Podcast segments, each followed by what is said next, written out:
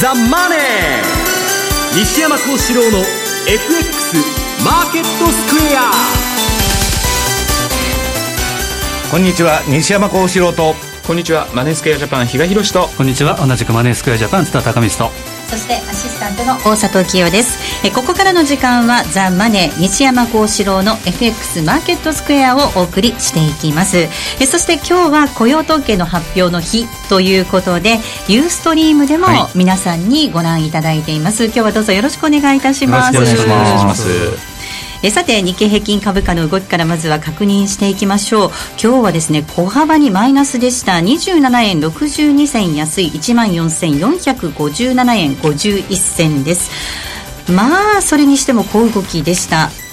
一方ダウはですね、はい、史上最高値圏にありますよね。はいね。はい、まあ為替の動きも小動きなんですが、このあたりどうご覧になりますか？まあ最高値って言っても横ばいなんですよね、で今まあ金利が全部ゼロの中で、えまあ、中央銀行が何か大きな政策をやらないと相場全体動きにくいと、はい、そういう中でなんか居心地のいいところに入っちゃったのかなと、まあ、それにしてもちょっと日経平均があまりにも寂しいなという気がしておりますけど、えー、はい。比嘉さん中央銀行頼みの相場マーケットということなんですかね。そうなるとですね、はい、アメリカの次の FOMC って6月までないんですよね ちょっとそこまでですねまた相場こんな相場が続いてしまうかと思うとちょっとゾッとするんですけどね。は いそうですよね。一体いつになったらどんな材料が出てくればこうトレンドが出てくるんでしょうね。そうですね。あのよく株なんかではモメンタム株とか、はい、あとはファンドなんかではイベントドリブンですか、イベント待ちっていうことで、まあ本当柳のようにあっちからこっちから、はい、ちょっと風がなかなか吹かないような状況ですから、それ待ちという感じですね。まあという意味では今日雇用統計の発表ということですので、はい、市場関係者注目、きっかけとしたいというのがあるんだよね。これだけ動かないとですね、もうあのカレンシーの為替のファンドもですね、はい、もう4月はさんさんたる成績と、まあ3月はそこそこ良かったんですけど、まあここら辺でなんか一発まあ、えー、材料が欲しいと。いうところですね。はい。この辺りの動きについてはこの後のコーナーでじっくり西山さんに解説をしていただきます。えそして今日はユーストリームの日の恒例プレゼントということで番組の特製クオカード500円分を10名の方にプレゼントさせていただきます。えこちらはユーストリーム動画の画面上に表示されますキーワードもしくは番組の最後にキーワードを発表させていただきますのでこちらのキーワードを忘れずにご応募いただきたいと思います。え番組のホームページからお申し込みください。締め切りは5月16日です。たくさんのご応募お待ちしております。ザ・マネーはリスナーの皆さんの投資を応援していきます。それではこの後4時45分までお付き合いください。この番組はマネースクエアジャパンの提供でお送りします。ラジオ日経とマネースクエアジャパンは共催で5月10日土曜日名古屋栄ガスホールで無料投資セミナーを開催します。講師は人気テクニカルアナリスト福永博之さん比嘉宏さん西田真さん。素敵なプレゼントが当たる抽選会も。お申し込みはラジオ日経の M2J 全国セミナープロジェクトウェブサイトで受け付けています。抽選で150名様を無料ご招待。締め切りは5月4日。聞き手の心に語りかける説得力のあるナレーションを学ぶ。響きの良い美しい日本語で話せば思いは自然に伝わります言葉の素晴らしさにさらに磨きをかけてプロのナレーターにチャレンジしてみませんか？ラジオ日経 CM 番組ナレーターカレッジではただいま6月生を募集中。スタジオでの無料体験レッスンにぜひ一度ご参加ください。お問い合わせはナレーターカレッジをインターネットで検索。ホームページからどうぞ。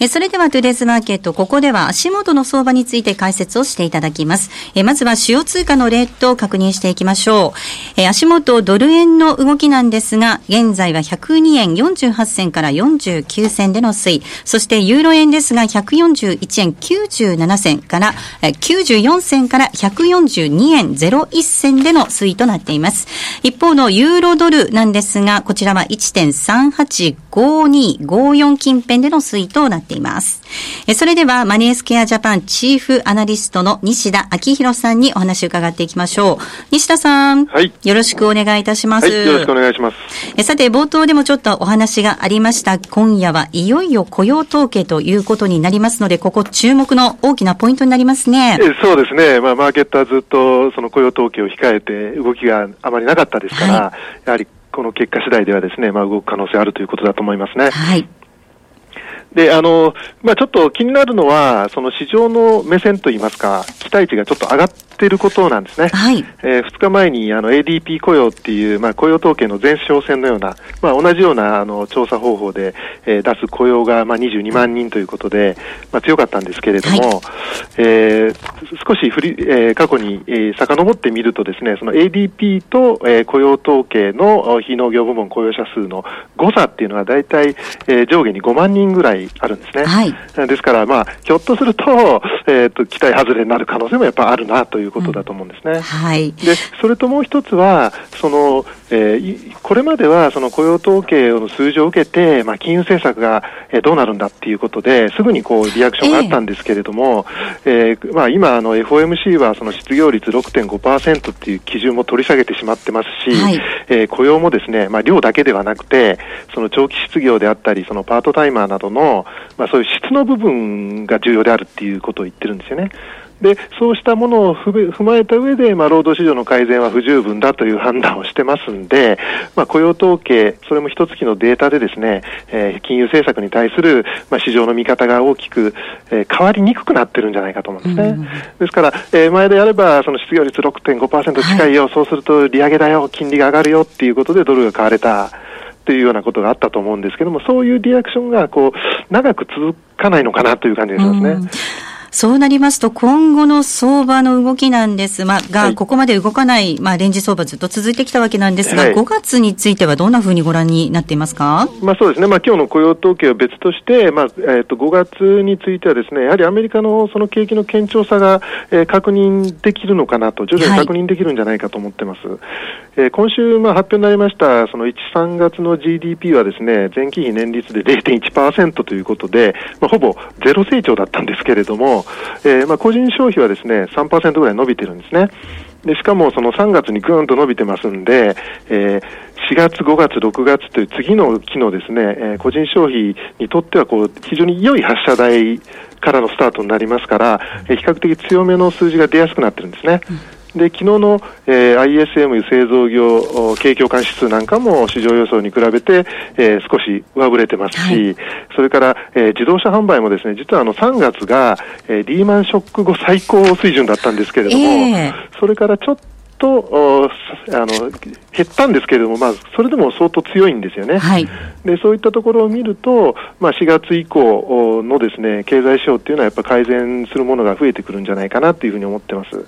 で、えーと、1、3月の、まあ、GDP の中ではその設備投資と、まあ、輸出が良くなかったんですね、はい、えー、まあ、ここがあ従ってこう持ち直してくるかどうかっていうことで、まあ、景気の勢いがこれから加速していくかどうかっていうことの、うん、まあ、重要な鍵になるのかなというふうに思ってますね。はい、個人消費だけではなくということになりますね。そうですね。まあその辺がいろいろと広がりを見せて回復が強まっていくようであればですね、えー、まあやはり、えー、その市場の金利も上がってくるでしょうし、はい、えー、それによってそのドル相場っていうのがサポートされてくる可能性があるのかなというふうに思ってますね。はい、さて、日本ではこの後連休に入りますが、連休明けはですね、はい、ヨーロッパでいろいろ予定があるようなんですが、来週の予定をお願いいたします。そうですね。えー、まあやはり一番大きいのは、あえーと、木曜日の ECB の理事会ですね。えー、ここで、まあ、金融政策が決定されるわけですけれども、えーまあ、追加緩和をするかどうかっていうのが大きなあ注目点です。でただ、まあえー、今週発表になったユーロ圏の消費者物価は予想に比べてややこう上振れしていったので、はい、まあ、そういう意味ではその来週すぐに追加緩和をするというような、えー、必要性というのは少し後退しているかなというふうに思いますね。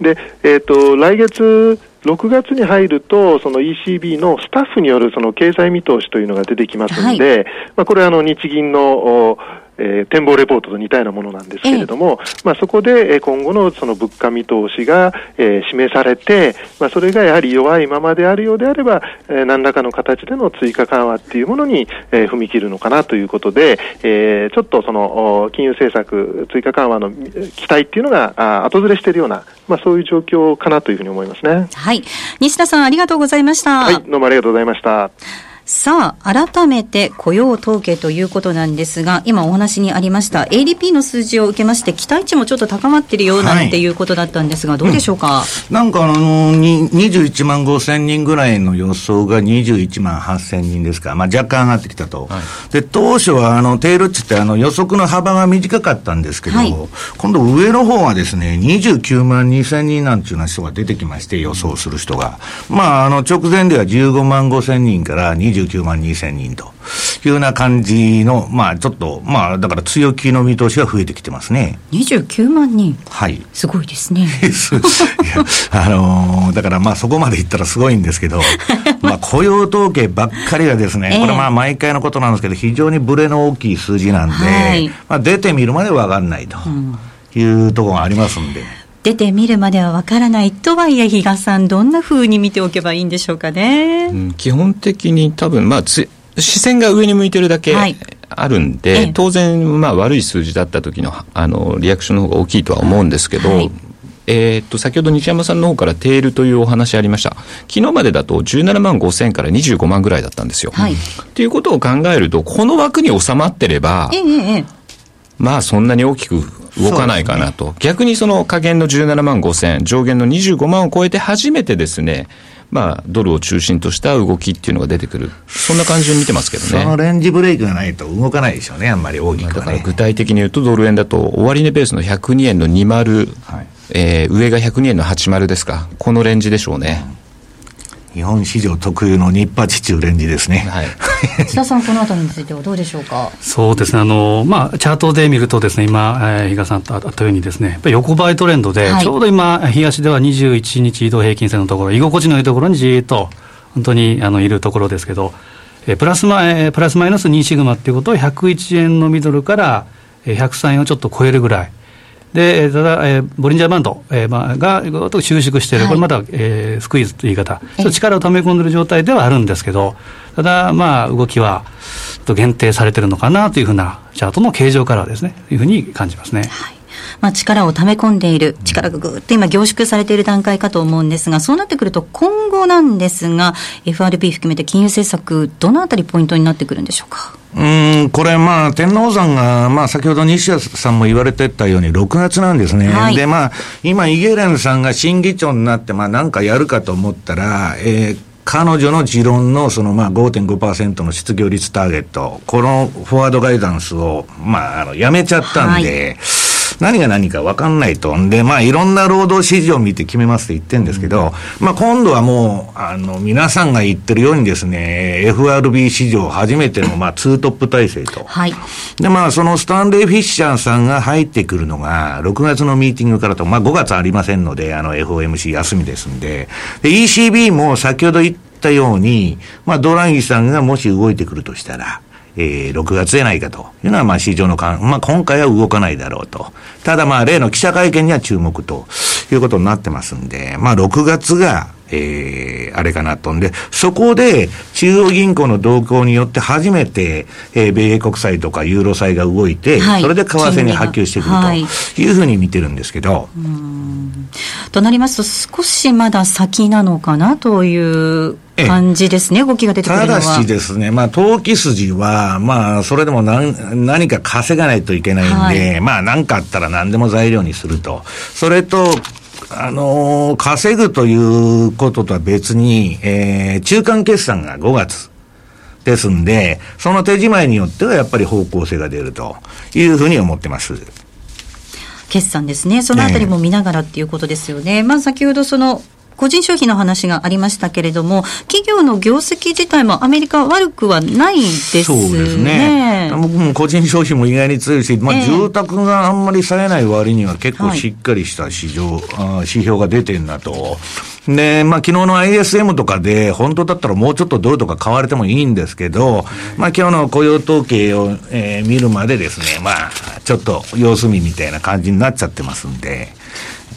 そういう意味では、まあ、だから今日が本番と。いうことだと思いますけど。まあ、どうしても雇用統計を待ってからということになるんでしょうが、えっと、ちょっとお話がありました、ヨーロッパなんですが、連休明けには ECB、それから BOE も金融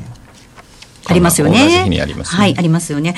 ヨーロッパについては比嘉さんどうでしょうか？えっと、ここのところ、実はフランスサイドの高官からですね、ユーロ高をやはり牽制する発言が相次いでるなというのがあります。はい、やはり1.4、1.39あたりに来るとですね、やはりそういった発言が目につきやすくなるかなというのがあるので、はいええ、まあそういう意味ではですね、あの、そういう口先的な動きに持っていく。はい、ですので、また来週ぐらいになると、その ECB 理事会、まあ追加のなんか策を打ち出してくるんじゃないのというようなですね、観測がまた広がってくるかなというふうには思うんですが、うんなやらないと思います。はい、ドラギマジックまあ、ドラギマジックと言いますか。どうですか？そうですね。これはもう、まあ、右に同じというか、前に同じなんです。はい、まあ、6月を見据えた上で、先ほど言いました、フランスの政府首脳が、ユーロ安を要求した。これはやはり、ドラギさんっていうの追加緩和のきっかけ探しをしてると思うんですけど、でもなかなかやっぱ動けない。でまあ、またちょっと帰ってチャートを見てみると、もうドル円もクロス円もほとんどよくよく似たような形ですけど、ユーロドルもやはり横ばい基調。まあ、上値がちょっと重いような感じで、うん、えー、これもまたプラスマイナス2シグマを行ったり来たり、まあ、6月ぐらいまではするのかなという感じですね。うん、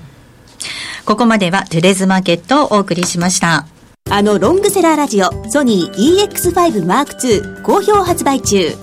高級感あふれる大型ボディに大口径スピーカーを搭載。短波放送のほか AM、FM も受信可能です。卓上型ラジオ EX5M2 乾電池 AC アダプター付きで税込1万8360円。送料500円。お申し込みお問い合わせは0335954730ラジオ日経通販ショップサウンロードまで。気になるレースが今すぐ聞ける。ラジオ日経のレース実況をナビダイヤルでお届けします。開催日のレースはライブで3ヶ月前までのレースは録音でいつでも聞けます。電話番号は0570-008460 0570-008460 0570を走ろうと覚えてください。情報量無料かかるのは通話料のみ。ガイダンスに従ってご利用ください。M2J トラリピーボックス。トラップリピートトラップリピート。僕の名前はトラリピ。トラップリピートトラップリピート。それを略してトラリピさて、このコーナーでは FX 取引の考え方について、比嘉さんと津田さんに教えていただいております。えー、なんと言いましても M2J といえばトラリピなんですが、えー、5月に入りましたので2ヶ月目ということで、トラリピの実践編へ移っていきたいと思います。はい、比嘉さん、津田さん、よろしくお願いいたします。ますえー、まずは4月最終週のトレード戦略から確認したいと思うんですが、はい、注目の通貨ペア、何だった？でしたっけ、えー、これ5ドル円に注目しました、はい、これは先週の番組でも言ったと思うんですけれども、えー、ボリンジャーバンドの、えー、収縮スクイーズが見られたということ。であとは、えー、ストキャスティクスが20%近辺でクロスするんではないかと。でいうところでちょっと力を溜め込んでる状況があったと。いうところで注目したというような感じですね、はい、さあそして結果なんですが。はい、はい、えー、結果は比嘉さんの方から言いますか？私の方から言いますか？どうぞえー、結果は7回ほどのリピートですか、昨日段階で、えー、7回。また今ちょっと95乗っけてきてるようなところ、はい、90そうですよね。乗っけてきてるところあるんで若干またそこでリピートしてるのかなという気はしますけどもね、まあ、この高低差ボラテリティの中ではまあまあ本当にヒットした方かなという感じですよね。でこれまでのところ70銭しか今週動いてないんで まああのエントリーするとレベルとしてはですね先週も番組でなんか今だったらちょうどいいんじゃないのって言ったのを覚えてるんですが、えーやっぱそのそのレベルで間違いではなかったかなっていう気はしますよね、うんはい、足元オーストラリアドル日本円95円乗せてきてますね。そうですね。で今日はあの生産者物価指数の発表があったんですけれども、えー、予想より強かったということでまあ物価が強いということになりますとあの今緩和いつかまた緩和するんじゃないのっていうふうに思われている部分っていうのが、まあそういう感想が後退するという意味でもですね、もう少しこう勢いよく上にドンっていくのかなと期待して見てたらですね、うん、さもありなんと いうことで、またこれも雇用統計待ちという理由にされてしまってるかなという気がしますね。ある意味しぶとい相場ですね。そうですね。まあまさにゴールデンウィークというような感じで相場自体が。えー、まあ、下値を固めてっていうふうなところではあると思うんですけれども、うん、ちょっと今の時間軸を見てみると、やはり、まあ、雇用統計とか、えー、まあ、来週とか、その辺いかないと、ちょっとイベントがない、はい、なかなか動きづらいような。えーそういう形になってますね。はい。まあ、ただ、7回のリピートという結果だったということですので、まあ、レンジ相場ですけれども、やっぱりトラリピがこれ、威力を発揮したようですね。そうですね。やはりあの、トラリピというのは、えー、まあ、レンジハンターといいますか、はい、レンジで最強の力を発揮するというところではあるので、うん、まあ、その辺の網の、えー、まあ、どれ、どれぐらいで網が張るのか。というところが大事だと思うんですけど、まあ、コアレンジということから言うと、ちょっとやや上値は足りなかったなという感じですけど、まあ、ほぼほぼまあ、低めいっぱいに入ってたという感じでしょうか、うん、多分ですね今の話に関連してちょっと付け足しますとトラリピもやはり仕掛け方罠のあの水準を幅をちっちゃくするとかっていうのもありますし、はい、利益幅をちっちゃくすることでパタパタパタパタさせるというようなやり方あります、えっと、それをですね、まあ、当社の中では狭割り20とかあと狭割り5っていうやはりそういった部分があってそそちらを使うとあの通常でですね仕掛けるよりもちょっと手数料も安くなるというような、そういうあれにもなってますので、その時々の相場によって仕掛ける、仕掛け方を変えていくっていうのも、やはりトラリピの醍醐味かなっていう気もしますよね。はい、まあ、回転数で稼ぐって感じですね、うん、ちなみに西山さん、5ドル円の動きなんて、どんなふうにご覧になってますか、はい、まあ、5ドルだけでなくてですね、まあ今日いろんなチャートを用意して、まあ今日はまあ、えー、ああのしてるんですけど、はい、まあ、どのあれを見ましてもですね、本当に動かないと。ええ。まあ、いうことですんで、はい、はい、じゃあトラリピっていうことになりますよね、はい、さあ2か月目に入ったということで今後なんですけれども、はい、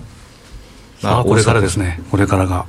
まあ、あの徐々に実践に慣れていただくということで、先週あの津田の方からもですねあのご報告させていただきました通りバーチャルの方もちょっと一部リニューアルをしたということがありますので、まあ、次回以降ですね、まあ、今日終わってからでも構わないんですけど、はい、実際大里さんに、はい、まずはそのバーチャルをですねやはりトライしてもらおうと、はい、でまずはやってもらおうと。登録は2分でできますから。え。あの登録していただいてっていうことですね。実際にじゃあちょっと使ってみて、はい、まああの大里さんもそれに触れるのは初めてということになりますのである意味、まあ、リスナーさんと同じ目線かなと。ですね。ですので、そ、そういったのを使ってもらいながら、生まれてくる疑問であるとか、はい、またあとは、まあ、実際にじゃあ仕掛けてみました。はい。どうでしたか？っていうような感じのことをですね、まずは、えー、試していってもらおうかなと。はい。それに、あの、対してですね、まあ、私であるとか津田。で、まあ、西山さんからですね、あ、こうだったんじゃないですかね、みたいなのをお伝えできればな、というふうに思ってますね。うん、はい。すごい成績を出すかもしれないですからね。そうすると私たちここにいる必要がないっていう話になりますので。それはすいませんということで、あの、いやいや、本当にちょっと自信がない。そうやって言われると恐縮をしてしまうんですが、まあでも1か月基本を教えていただきましたので、2か月目ということで実践をしていきたいなと思っています。えっ、と、M2J のサイトを見ていただきますと、バーチャルリリース記念ということで、キャンペーンも実施しているということですね。はい、そうです。ですので、まあ、そあのそちらのですねキャンペーンに応募する前にまずはとにかく慣れていただく、はい、そして慣れてきてじゃあ実践の方に行きたい、えちょっとやってみようよっていうふうになった時に、そのあのキャンペーンの方にもですねエントリーしていただければなというふうに思ってますので。ゴールデンウィークちょっと私ゴロゴロしようかななんて思ってたんですけどこのバーチャル始めたらちょっとゴロゴロできないかもしれない。ドタバタやってくださいまあ休みだから本当に仕掛けてゆっくりと休んでいただくっていうのがこれが本当にあの目的といいますか。ね、あんまりこうね、あの動かない時は。自動的にあの約定するわけですから、はい、循環すれば。ちなみに今日からバーチャルの講座を解説してやる予定なんですが、実際にトレードしてみようと思うんですが、はい、もちろん雇用統計の発表って待った方がいいですよね。私は待った方がいいと思います。どうですか？いや僕はね、あんまり関係ないと思ってるんですよ。うん、そこで、両方、行くわけですから、対外雇用統計って上下振るわけでしょ。うん、それはそれで一つのチャンスなんじゃないかなと。いうふうに思ってるんですけど、初心者ですよ。で、いや、いや、とりあえず、バーチャルだから、あの、バーチャルだから、とりあえず、いろんな局面を、絶対経験した方がいいんです。バーチャルですもんね。はい。別にね。はい、あの、大里さんのお金はとりあえずなくなりませんよくあの、あの、6日の勝負とか言いますけど、ちょタイミングを逃したら、ちょっと買い場売り場っていうのが、遅くなるんじゃないかとかいうのがありますけど、はい、トラリピの場合っていうのは、あまりこう値動きに左右されないというか、罠を仕掛けて、まあ、下方は寝てますというか、はい、まあ、もっと進んで下方はもう寝てますというか、まあ、待っていただくということが目的ですから、はい、ぜひ。はい。じゃあ、ぜひ、あの、ご覧いただいている皆さんも、今、ユーストリームご覧いただいている皆さんも、ぜひバーチャル講座を開設していただいて。大沢さんと勝負していただいても面白いかもしれないですね。勝負をしていただきたいと思います。が、頑張ります。ここまでは M2J トラリピボックスをお送りしました。マネースクエアジャパンは FX は投機ではなく資産運用であるをモットーに、特許取得済みのオリジナル発注機能や独自のリスク管理ツールの開発により、今までとは違った取引スタイルを個人投資家の皆さんに提案しています。さらに、マネースクエアジャパンは単に FX サービスを提供するだけでなく、皆さんの投資スキルアップにも貢献したいと考えております。具体的には、ご自身の理論的な投資判断のもと、FX 運用を行えるよう、経済や金融に関するしっかりとした知識、情報を提供する M2JFX アカデミアです。学長には著名な金融アナリスト吉田久志さんを迎え、誰でもファンドマネージャーという究極の目標を掲げ、多彩な教育プログラムを実施しています。FX を資産運用に変える。マネースクスクマネースクエアジャパン。M2JFX アカデミアで一歩進んだ FX 投資を身につけてみませんか ?M2JFX アカデミアの詳細はマネースクエアジャパンのホームページをご覧ください。マネースクエアジャパンが提供する外国為替証拠金取引は外国為替相場の変動や各国市場金利の変動により損失を被ることがあるほか、その損失は投資金額を上回る恐れがあります。取引説明書をはじめ、契約締結前交付書面などの内容を十分にお読みいただき、ご理解の上お取引ください。なお取引に際しては所定の手数料がかかります。金融商品取引業者関東財務局長金賞第296号株式会社マネースクエアジャパン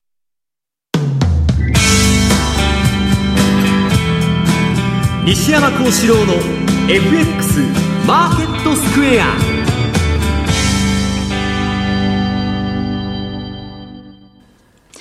さて、このコーナーではマーケットの見方について、西山さんにいろいろな角度で教えていただきたいと思います。はい、え今日のテーマなんですが、夏相場のポイントということです。ですね、お願いいたします。まあ、夏相場って何のことですかということになると思うんですけど、えー、まあ、えー、4月末から10月末までと。はいね、それを夏相場と呼んで、10月末から4月末までを、えー、冬相場と。で、冬相場は、えー、非常にパフォーマンスがいいんですけど、これちょっと、あの、チャート、チャートというかグラフを見ていただきたいんですけど、はい。まあ、あのー、4月末から半年間と、10月末から半年間のリターンの違いというグラフです。えで、これも世界22カ国のですね、まあ、代表的な株価指数のパフォーマンス。そうすると、冬相場は、このパフォーマンスは、これまあ、あの、茶色と言ったらいいか、赤っぽい方ですね。これが、えー、パフォーマンスで、えー、夏相場はですね、青い方と。はい。と、圧倒的にですね、まあ、どの国も冬の方がパフォーマンスがいいわけです。で、夏は悪くて、で、まあ、アメリカとかですね、日本なんかは夏相場、あの、マイナスのパフォーマンスと。いうふうになってんですね。で、これはまあ2001年4月、4月以降の平均値なんですけど、まあ何が言いたいかというとですね、えー、4月から、えー、4, 月末から10月末まではそんなに、えー、いい相場ではありませんよと。そうすると上を買い上がって報われる可能性はあんまりないと。で、えー、私の方針はですね、この半年間はレンジで稼ぐと。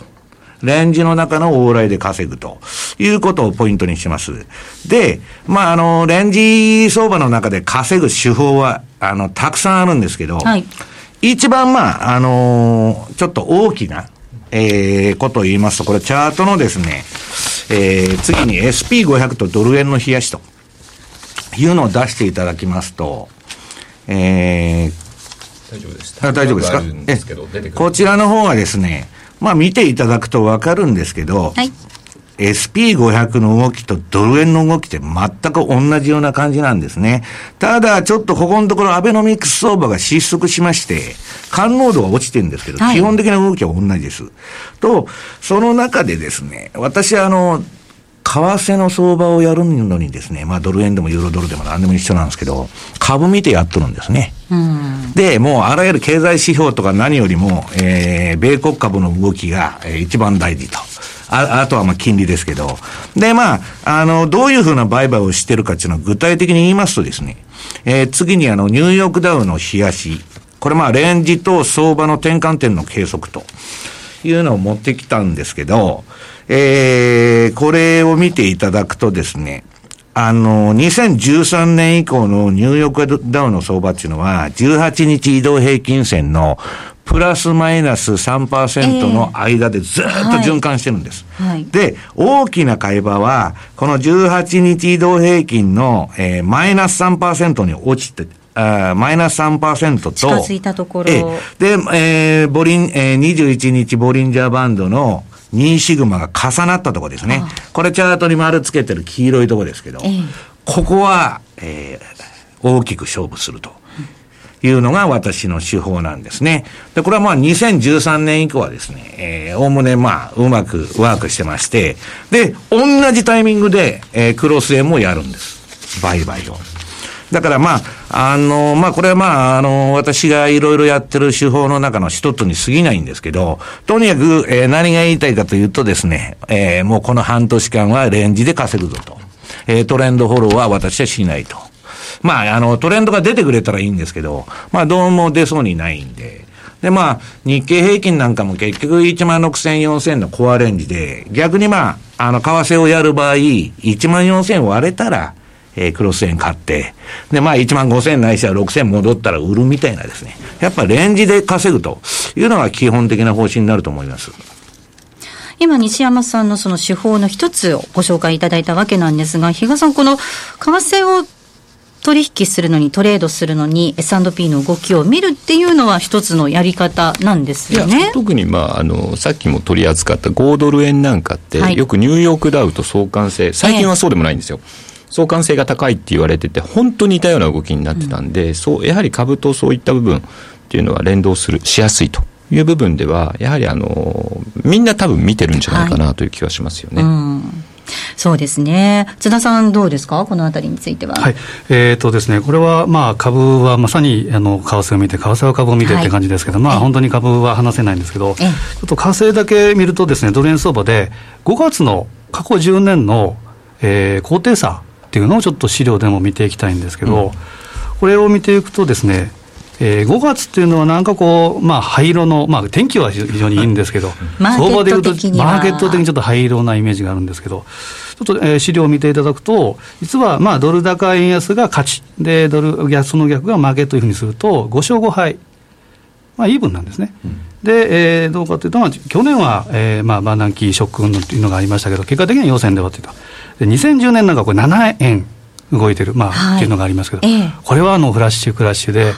1日でこれ6円ぐらい動きましたそうですね。ということで、結果的には7円ということですけど、平均するとですね、えーまあ、月平均が大体4円の60銭前後ドル円、1か月。これが4円の71銭、若干動くかなというぐらいですけど、まあ、それだから円高、5月は円高だということでもない、うん、という、えー、意味ですから、やっぱりレンジというふうに考えて、一番大事なのは大きな動きになったときに、えー、やっぱりキャッシュポジション、お金、現金持ち高をどれだけ、えー、用意して、えー、余裕持った取引ができるかっていうのが大事だと思いますね。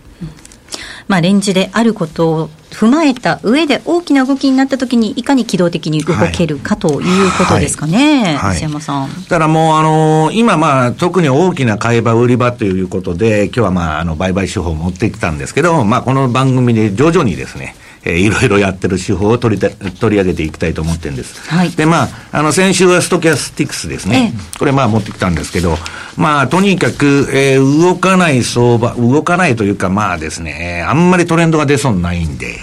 えー、まあ、ちょっとしばらくはですね、やっぱりレンジで稼ぐと。いうスタイルになってくると思います。ただあれですよね、ここ3か月ぐらいですか、まあ、ドル円なんて本当に値幅が出てないんで、ええ、まあ、いつその、そのレンジ幅は多分大きくなる、ボラは大きくなってきても全然不思議じゃないですよね、はい、もうあの標準偏差なんか見てるとですね、いつ爆発してもおかしくない中ぐらい、えー、低下してますんで、うん、えー、私もあの、実はトレンドが出るのを期待しとるんですけど、あんまり大したことないかなという感じなんですね。だから私は、まあ今年大きな相場の転換が来るとしたら、6月じゃないかと。であと1か月ぐらいは、まあ、レンジプレーなんじゃないかなというふうに考えてるんですけど。先ほどもお話があったように、その金融政策、中央銀行の動きを見ながらっていうことになると、6月だよ、はい、今の相場は中央銀行とガバメントがやってますんで、政府がやってますんで、まあ、そこら辺に動きが出てくる、まあ、日本の方は例の成長戦略だとかなんだとか、はい、アベノミクス、え排水の陣ですから、ここまあ勝負かけてくる可能性十分あると。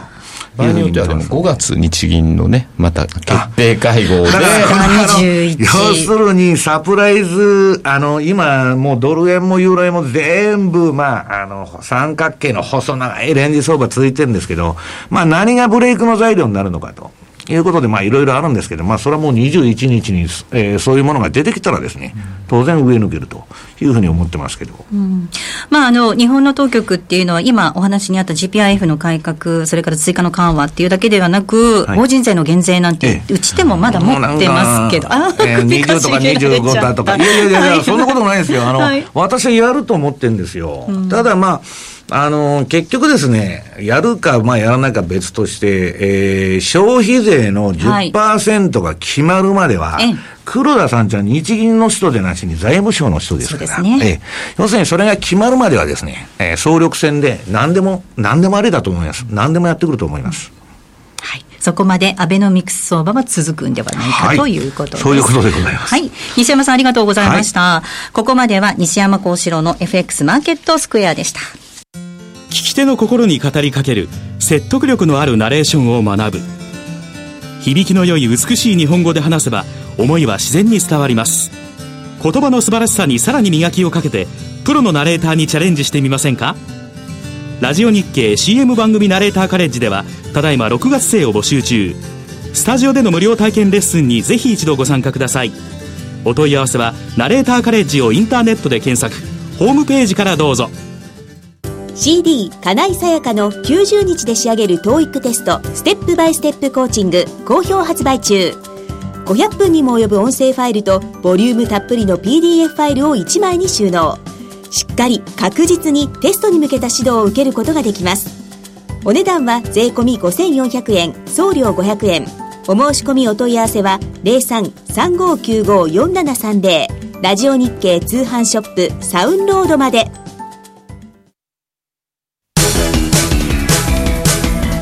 M2JFX 投資戦略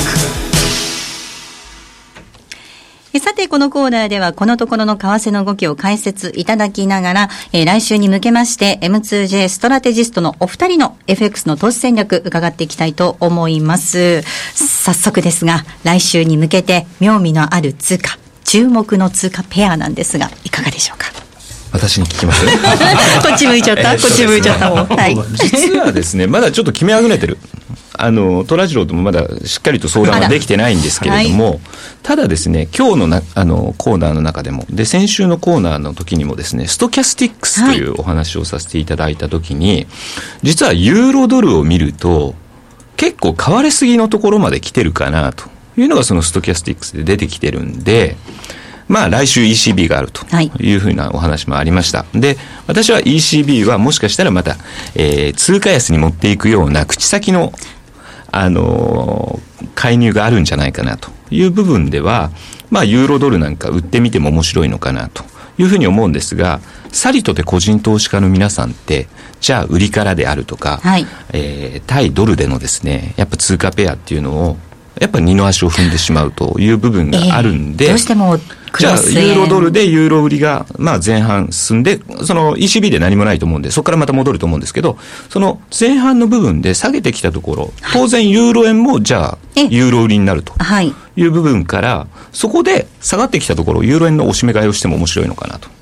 で、また何もありませんでしたって言った時に、戻ったところで、しっかりとリグーと。いうのは一つこれありなのかな。ちょうど今ストキャスティックスの話をずっと先週からしてるんで、はい、そういう意味では面白い通貨ペアかなというふうには思ってますよね。はい、どうですか？津田さんえ津田さんユーロを中心にした今氷川、さんにお話しいただきましたが。いつも意見が合うわけではないんですけれども、はい、今日もこの場で決めようということで 来ましたけれども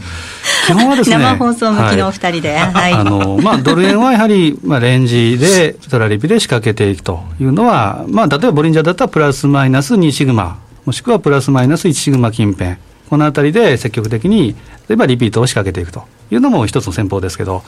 ちょっとチャート的にですね、面白いかなというふうに見てるのが、ポンド円。はい、で、まあ、ポンドは好き嫌いっていうのが結構あってですね。私嫌いです。そうですよね。いい思い出ないんですもんね。お客さんの中でも、あの、ポンドしかやらないっていう方もいらっしゃいますし、ポンドやらないよって方もいらっしゃるんですけど、ちょっとチャート、例えば一目均衡表なんか見てもですね、これは、えー、地高スパンの上離れっていうのが確認できるのが来週ぐらいかなと。で、サポートもしっかり出来上がってる。で、えー、他の例えば、えー、指標等々見てもですね、ポンドは強いなというのが印象なので、うん、まあ、押し目買いということで見てあげてもいいかなと思いますね。はい今2つ通貨ペア出てきましたユーロ円ポンド円、はい、西山さんだったらどっちいきましょう？いや私はユーロ円の方が好きなんですけどあの欧州通貨が結構今テクニカル見ても非常に強くて、でですね、まあ、今、比嘉さん、まあ、言われたんですけど、あの私、あの欧州と日銀っていうのはいつでも後手に回ると思ってるんですよ、金融政策はい。ええ。まあそういう意味ではまあ、まだまあレンジ性、うん、相場が続くのかなと。だからまあ、あの、今言われたようなまあ、ストキャスでもいいですし、えー、そこの県に相場が下がってきたら、やっぱりまあそこは買いじゃないかなというふうに見てるんですけど。はい。はい。金融政策後手に回る。ヨーロッパもそうですか？それもあれだけの大所帯で何カ国もあるわけですから、ドイツがいつでもあのドイツの反対で、えー、消えていきますんで、日銀もうだうだうだうだ、まあ、今、黒田さんになってから知りませんけど、これまでの経緯を見るとですね、まあ、ロシア中銀みたいな感じで、なかなか、あの、また、また、ロシア中銀と一緒ですか比べたらあのダメだと思いますけど、まあ、昔は大体同じような感じで見られてたんで、まあ、あの、やっぱり、パンパンパンといくのは FRB だけだと。いうふうに思ってるんですけどね。うん比嘉さんどうでしょう、まあ、世界の中銀ですからね、うん、FRB っていうのはそういうふうにも言われてて、まあ、基軸通貨国の中銀中央銀行っていうことを考えるとですねまあそれはその通りだなと。で結局大体半年遅れてこれまでもそうなんですけど、はい、金融政策アメリカが先んじます、ええ、その後に半年遅れて ECB なんです大体が。上げあの利上げの時も利下げの時もですね。ですんでやっぱりなんだかんだ言ってやっぱり中銀の中でも FRB の動向っていうのは気になる。その意味でもやはり早くフィッシャーさんってあのメンバーとして入ってこないかなって。それが市場関係者今望んでるとこじゃないかなというふうには思ってますね。はい。まあ、今お二人のですね注目の通貨ペアを聞きましたので私もこれを参考にバーチャルの取引を進めてみようかなと思っておりますので。馴染みのいい通貨ペアから入った方がいいとは思いますよ、割と私たちはあんまり選択しませんからね、欧州通貨どうでしょうかどうでしょうか。来週のはい。来週の月曜日にはもっと練られた戦略が M2J で取引されているお客様限定で見ることができますのでぜひ講座を開設してレポートを活用してみてください。以上 M2JFX 投資戦略でした。えさて番組冒頭でお伝えしましたようにプレゼントご用意しています。クオカードが当たるキーワードなんですが全国セミナープロジェクト。全国セミナープロジェクトです。番組のホームページからどしどしご応募ください。さあお送りしてまいりました FX マーケットスクエアそろそろお別れです。ここまでのお相手は西山幸四郎とマネースクエアジャパン比嘉宏と津田隆光と大里清でした。さようなら。さようならこの番組はマネースクエアジャパンの提供でお送りしました。さようなら。